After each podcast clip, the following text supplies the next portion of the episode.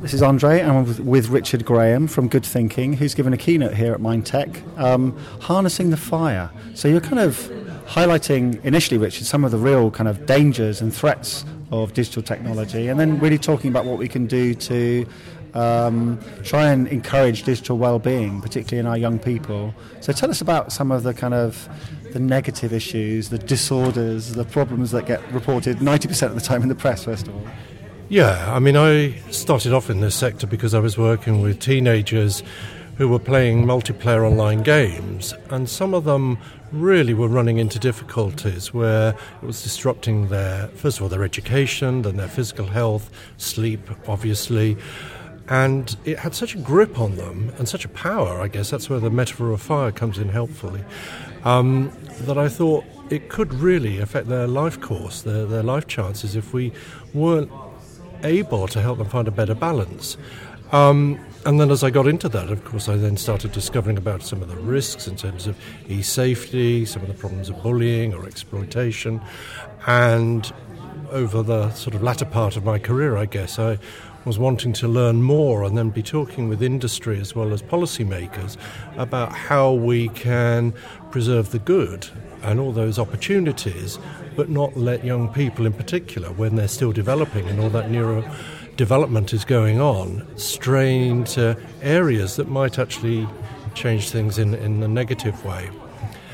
Of course, as with the digital age, everything is always changing, and I guess where I started you know, there was, you know, if there was social media, it was Bebo or MySpace, and the, then Facebook came, and then Twitter came, and everything was much more simple. I think even at that time, um, the business model that was funding really the development wasn't established. So, although we're now in an era where we might think of persuasive design, which is to keep you on screen so that advertisers know you're looking at their adverts and therefore, in time, buying their, their products, that, that wasn't there. So we were thinking much more simply, I think, about a model that was largely about rewards and social interactions in quite a pure way. But the commercial dimension has changed a lot now.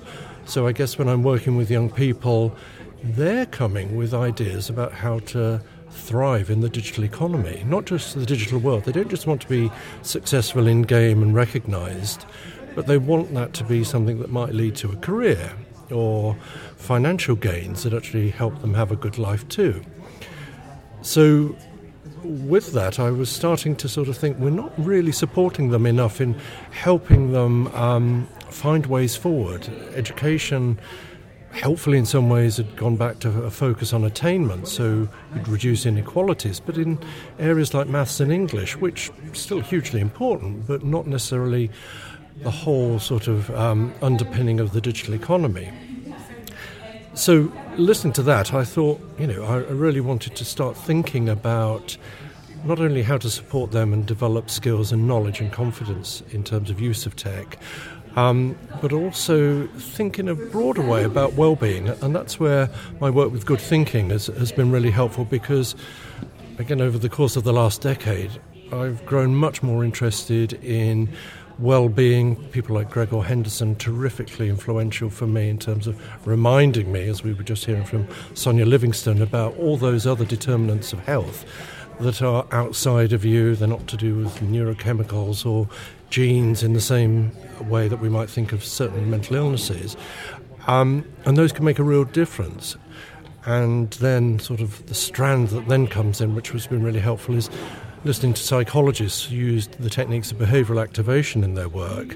So even the cognitive behavioral therapy that you know was so dominant in the last 20 years was shifting to just getting people to do things that were personal for you but rewarding and you were active and all those sort of areas that come with activity were having really positive benefits. So I feel like I was kind of blending a sort of need to sort of um, focus on the future and, and help young people prepare, prepare for it and, and sort of forge a sense of a, an identity they could inhabit that was successful with respecting our psychology and biology sufficiently to maintain health and well-being.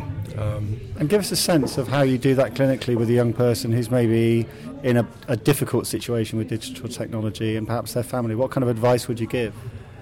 Well, I think often it's quite simple what happens, which is you start to have more detailed conversations about what's going on. So, again, when people talk about games addiction and games disorder, obviously now being recognized by the World Health Organization, it's still rooted in that sort of chemical addiction model. But actually, when you talk to them about their motivations and activities, and even some of the rewards, which are far more about uh, social connection than they are about uh, strategic gameplay, you then start to help the parents and them think about it. And in a way, I guess a lot of what happens in therapeutic work is increasing awareness yourself about a process or a problem. And then you can start to have much more informed discussions about it. It might even be around, you know, some of the other risks around bullying and so on. But again, with that, you know, enabling someone to think through become aware of what's actually happening rather than feeling distress and not knowing how to manage it. You know, again, enables a conversation, hopefully, that empowers or enables them to start to make decisions. So, one of the cases I quoted was of a young man who wanted to be a professional gamer. Now, I'd first of all want to know what he's doing about it, and secondly, how good is he?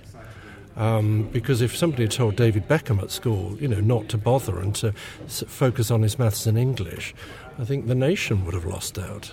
So, you know, one's got to be quite open to those realities um, and really looking to just have more intelligent conversations, be more alert and aware to what's happening, to remain steady in the face of some of the anxieties. I mean, another member of the um, conference spoke about the, the dark net or the dark web. I mean, my sense is a lot of young people go and have a look, think, yeah, it's okay, and then they go back to doing what they do, and it's not a main threat in their lives. Um, some of them describe it as a bit like Amazon, which is probably not flattering to either.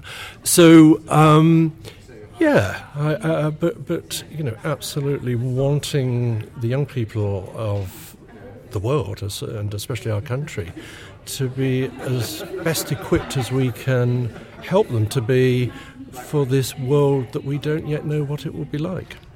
Thanks a lot for talking to me. Thank you.